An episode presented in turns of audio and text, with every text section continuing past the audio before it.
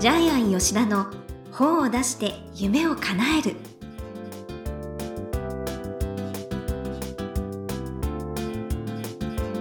こんにちは倉島真帆ですジャイアン吉田の本を出して夢を叶えるジャイアン今回もよろしくお願いしますはい、よろしくお願いします。はいジャイアンの私も司会をさせていただきましたがはい。出版塾のプレゼン大会がありましたねはい。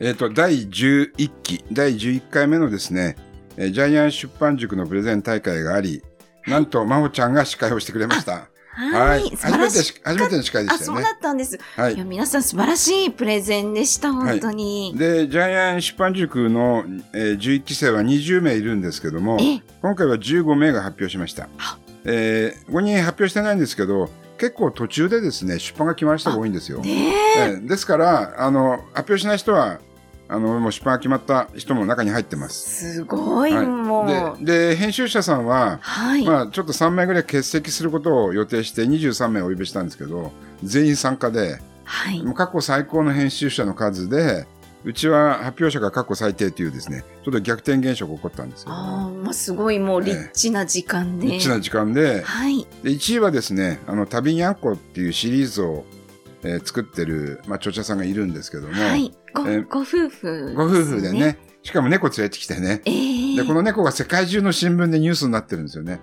で、今回3冊目は、あの、動物と話せる、えーハイジさんっていうね、女性ですね。彼女が監修で作るので、今回もしかしたらベストセラー狙えるかもしれません。うんで、2位はですね、はい。こっそりお金持ちになる方ですね。こっそりお金持ちになるえ本がすごい上品な。上品な方なんですけども、はい。今、あの、その、爆儲けしてお金持ちになろうみたいな本がいっぱい売れてるんですけども、はい。違うんです。こっそりお金持ちになろうっていう本がまあ、、静かに静かに。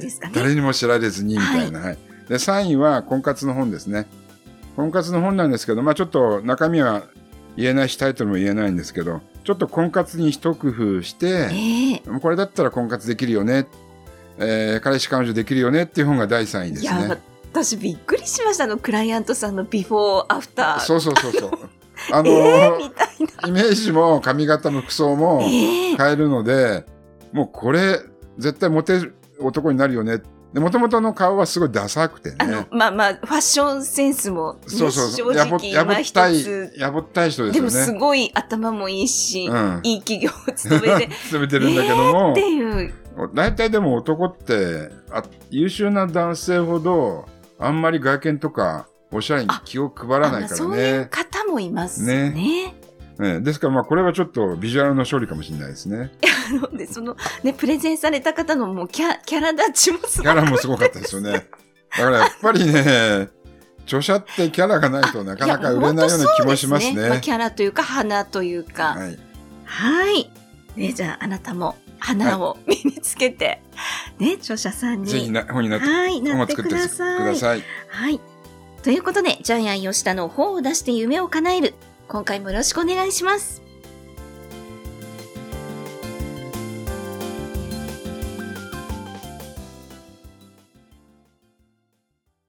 続いては、いい本を読みましょうのコーナーです。このコーナーはジャイアンが出版プロデュースをした本も含めて、世の中の読者の皆さんにぜひ読んでもらいたいという、いい本をご紹介しています。今回の一冊は何でしょうか？はい。犬や猫と会話できる。ペットーク。要するにペットとトークできるというですね、ええアニマルコミュニケーションの本です。はい、表紙も可愛い。はい。なかなか珍しい、はい、テーマですね。はい。愛する動物の気持ちがわかります。で、アニマルカウンセラーが教える。え実際彼はですね、講座を持ってるんですけども、9割の受講生がペットと話せるようになるそうです。いや、ね、本当かと思うんですが、私も実はえ安井さんにお会いしたことがありましえ。て、ねすごいいい人です。本当に。天才工場で和服パーティーっていうのをやりまして、ええジャイアン60万円の、あの、和服で、そんあ、そんなそうそうそう高い、で、同素じ、はい、あの、ジャイアン六日町なんですけど、十日町出身の桂歌助さんに落語してもらったんですけどね。あそうですはい。で、ちょっと本を紹介しますね。出版社は内外出版社。はい。はい。えー、著者は、えー、安井、えー、厚さん。はい。じゃあ、プロフィールお願いします。はい。アニマルカウンセラー、アニマルコミュニケーター、柔道整復師、鍼灸師、アニマルカウンセラー協会代表、株式会社安丸代表取締役、1980年、奈良県に生まれます。そして、潜在意識の活用方法の一つであると悟り、独自のアニマルコミュニケーションメソッド、ペットークを確立。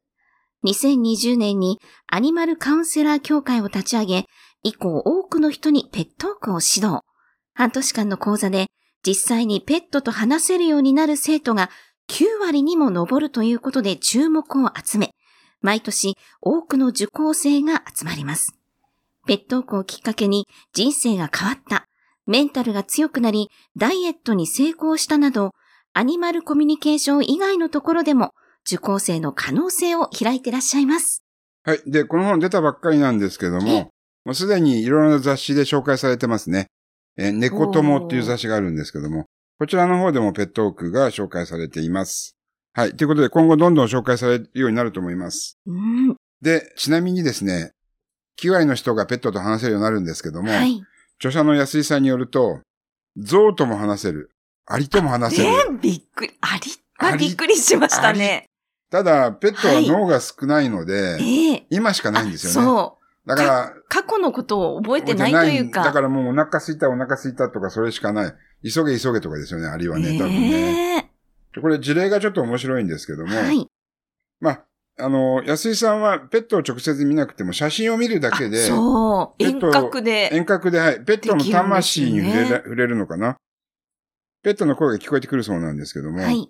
お父さんと猫が仲が悪くなったんですよね。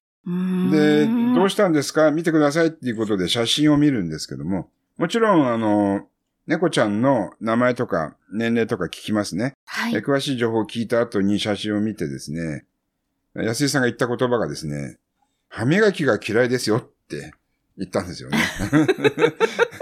で、何ですかって歯磨き。で、そしたら、あの、飼い主が、あの、お父さんが、えー歯磨きしてる時に猫が寄ってきて、歯磨き粉を鼻に近づけたら猫がそう。死ぬほど驚そ、いうて、そうですね。ギャッ言って飛び上がって、それがお父さん面白くて、毎回猫ちゃんにいたずらしてて、これをや安井さん一発で当てたんですよね。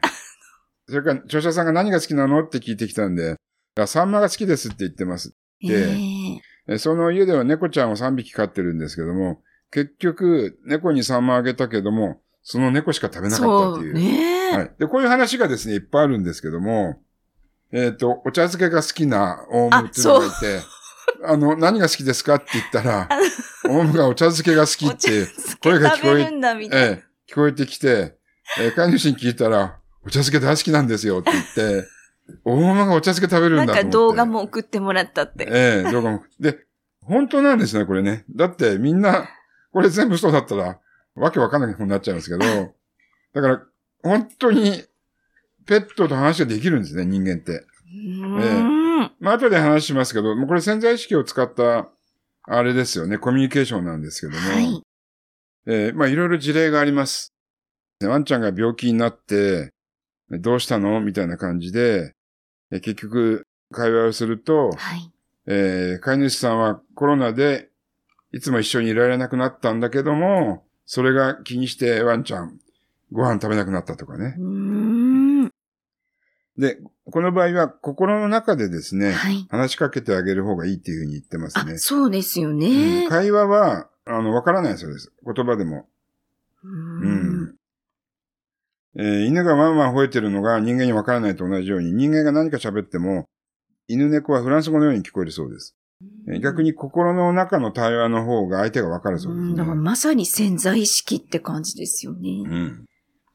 あと、よく、お客さんに噛みつく犬とか猫とかいますけど、ああ、ええこれは、ご主人を、大好きなお母さんを守ってるそうですうーね。んまあ、声を聞くとそういう声が聞こえてきたそうですけども、まあ、好きか嫌いでしか判断してないみたいですね。あ、なんかね、そうですんね。そうです。はい。脳がちっちゃいんで。はいあとびっくりしたの、人間にも恋をするとか。あ、そうなんです。あの、猫ちゃんでしたっけ？ねうんまあ猫ちゃんも犬ちゃんも。そうなんですよ。だから。恋人、恋人は誰？って聞いたら、ね。あの、ご主人お母さん、ご主人様みたいに言ったりとかですね。あと、犬猫は服を着たくないそうですね。あ、ただ、お散歩に連れてってくれるから、無理して着てやるよみたいな感じで、うえんー犬が言ったそうです。はい。うんいや、で、この話はね、結構ほのぼのとしているんだけども、ちょっとした、あの、笑いもあるし、面白いですよね。はい。うん。そう。あと実際にね、どうやったらそのペットと話ができるかっていうやり方まで書いてありこますよね。れがですね、あの、ペットと話ができる仕組みと準備っていうのが、これが第3章で、で、第4章がですね、瞑想法に入るんですよね。ええこれが五感と第六感を鍛える練習法で、で、これって、よくあるあれですよね。ヘミシンクとかですね。えーまあ、チャクラを開くとか、これ様々なワークでやってるやつとかなり似てますね。そうですね、えセンタリングとか、ええセンタリングとかですね。サンニングっていうのは私も初めてえっ来ましたけど、と、太陽と。そう、太陽ですね。そ空とも繋がるんですが、センタリングは、まあ、有名ですよね。うんそうですね。あとグラウンディング。はいグラウンディングラン、地そうですね。地球のね、核と繋がるイメージっていうのは、はい。これはどの瞑想法にも必ず出てくりますよね。ええはい。だから、えー結局心を沈めて集中する方法なんで、これ世界共通ですよね。そうなんです。だから本当、ペットとお話しするだけじゃなくて、えなんだろう、自分とも会話しやすくなるえし、ええセルフイメージも上がるし、そうですね。はい。はい。えっ、と、このね、あの、一連のグランディング、サンニング、センタリングのやり方は、あの、瞑想をするためにも必要なので、これはちょっと、今いる、今ここにいる自分っていうのと、はい周りを一切遮断して、えー自分が無になるっていうのは、これ、うん多分今後もですね、まあ、悩み置き人生には必要かもしれないんで、はい。この4章は非常にジャイアンは面白かったです。ええはい。えーこれをやってると、だんだんペットの声が聞こえてくるそうです。うんしかも、最初の直感でいいんですよね。間違っててもいいんですけど、何度かやるうちにだんだん周波数が合ってくる、えーような感じですね。はい。はい。いや、なんで、ね、やっぱり今ペット飼ってる方も多いし、すごい売れるんじゃないかなと。いい本ですしね。ええで、ペットの質問の仕方もありますよね。うん質問は一つずつ、責めるような、なんでこんなことしないんだなんで、なんでお漏らしするんだみたいなことはしやっちゃいけないんですよね。あ、そうですね。はいで、そのね、まあ、お漏らしなどするのも何か意味があるっていう。うん。であと、答えも急がさないし、決めつけた質問もしちゃいけないし、みたいな。はい。はい。えー、で、自分の中では、あ、これでできてるんだっていう信じること。結局、安井さんの講座に来る方で話せない方は最初から信じてない方みたいですね。うん、そうですね。信じれば信じるほど話せるようになるそうです。うんうん。なんか本当に、ね、ご自身も、なんかリラックスして素直になれるっていうようなはい。本ですよえね。で、この本のちょっと面白いところは、はい。ペットウォークをする人は、結局ペットと会話をすることができるので、え、争いを好まないので、ペットウォークは世界平和につながるって書いてありますよね。うんこれなかなか最後の言葉としては面白いですよね。はい。ペットウォークで戦争のない世界が実現するって。まあ、結局、自分たちの欲を捨てて人を笑顔にして、みんなが笑顔になれば戦争はなくなりますよね。うん。いやでも本当そうですよね。だから動物を大切にするっていうことが、ね、いかに重要かっていうのも私も改めて分かりました。はい。で、実はペットークの本が出たすぐにですねええ、また、やっぱり、犬のですね、ドッグトレーナーの方から本出したいって来たんで、ええそう、犬が犬を呼んでるみたいな感じになってます。あ、まあ、じゃあさらはにいろんな。その方も昨日はい。出版が、契約が決まりましたけども、えええーちょっとこれからペットの本出すかもしれないですね。はい。あそれは楽しみはいで。すね。はい。それでは、このコーナーで最後に伺っている眼目は何でしょうか？えー人間の脳に不可能なことはない。結局、潜在意識の鎖を外すってことですよね。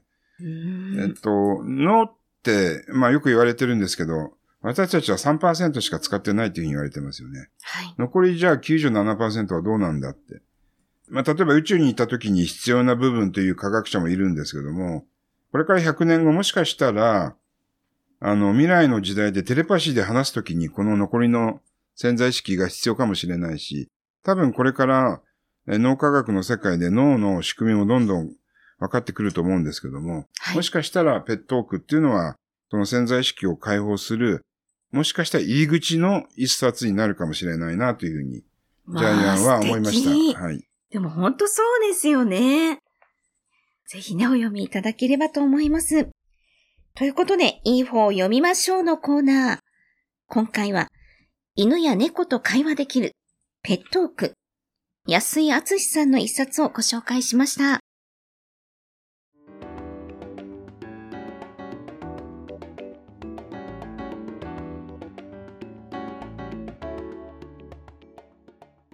続いては本を出したい人の教科書のコーナーです。このコーナーは本を出すプロセスで出てくる問題を毎回1テーマに絞ってジャイアンに伝えていただきます。さあ、今回のテーマは何でしょうか？はい。コミュニケーションの可能性を広げる。おえー今、コミュニケーション本多分何百冊も出てますよね。はい。えー、大体は職場コミュニケーションですよねえ。上司と部下、あるいは男性上司と女性、あるいは新入社員とのコミュニケーション、はい。あるいは部下から見た上司の操縦法、いろいろあります。もちろん親子、親子関係のコミュニケーションは今度は教育ですよね。はい。赤あと赤ちゃん教育の本もありますし、うん。赤ちゃんとのベビートークの本とか昔、大ベストセラーになりましたよね。はい。それから恋愛関係のコミュニケーションなんて、これまた何千冊も出てますよあね。だですから、今回はこのコミュニケーションをペットに平行移動しただけなので、コミュニケーションの可能性って今後たくさん広がると思うんですよね。はい。で、ちなみにジャイアンこのペットークを読んでて思い出したのは、以前あのハプニングっていう映画があったんですけども、植物が、えええー植物を地球環境を汚す人間に、あの、なんでしょう、風のような、風のようなですね、は物質を送って人、それを吸った人間が全部自殺しちゃうという映画なんですけど そも、で、これ実際に最近もあったと思うんですけども、シマウマが特定の木を食べ過ぎたら、その木が伝達物質を発して、はい。遠く離れた木が毒を持って、それを食べたシマウマが大量に死ぬって、だから植物も会話してるんですよ。しかも何キロも離れたそうですよね。同じ植物同士会話してるので、だから植物がこんなに会話できるんだったら、動物なんてもっと会話できるんですよ、ね。まあまあそうですよねだって動物って人間ですからね。人間に近い生き物ですからね。はい。ということで、やっぱりね、コミュニケーションの本っていうのは、いくらでもできるなというふうに思いまし幅広すぎますね。た。は本当に。い。でね、また答えも同じなんですけども、はい。すべてのコミュニケーションのやり方の答えはええ。愛情なんですよ。でしょ？全部の本見てると、結局コミュニケーションで成功する方法って愛しかないんですよねいや、。本当そうですよね。うん。答え一つなんですよ。はいペ。ットもそうですよね。愛情なんですよね。愛情がないとペット成立しないんで。いや、本当この本も愛に溢れてるえ本ですのでえ。ね。はい。ということで、コミュニケーションの可能性を広げるは、広げれば答えは愛に行き着きます。すべてそうですよね。ね心で会話も愛ですからえ。ね。ねはい。では、愛であなたも、ね。愛を持って接して、ね、いってください。ということで、本を出したい人の教科書のコーナー、今回は、コミュニケーションの可能性を広げるということでお話しいただきました。どうもありがとうございました。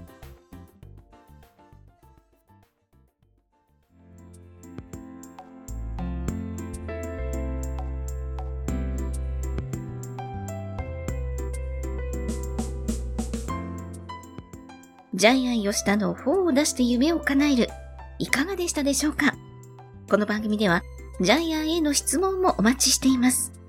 例えば、出版に関する質問など、何でも OK です。天才工場のホームページをチェックしてみてください。それではジャイアン、今週もどうもありがとうございました。はい。ぜひ皆さんもコミュニケーションの可能性を広げてください。はい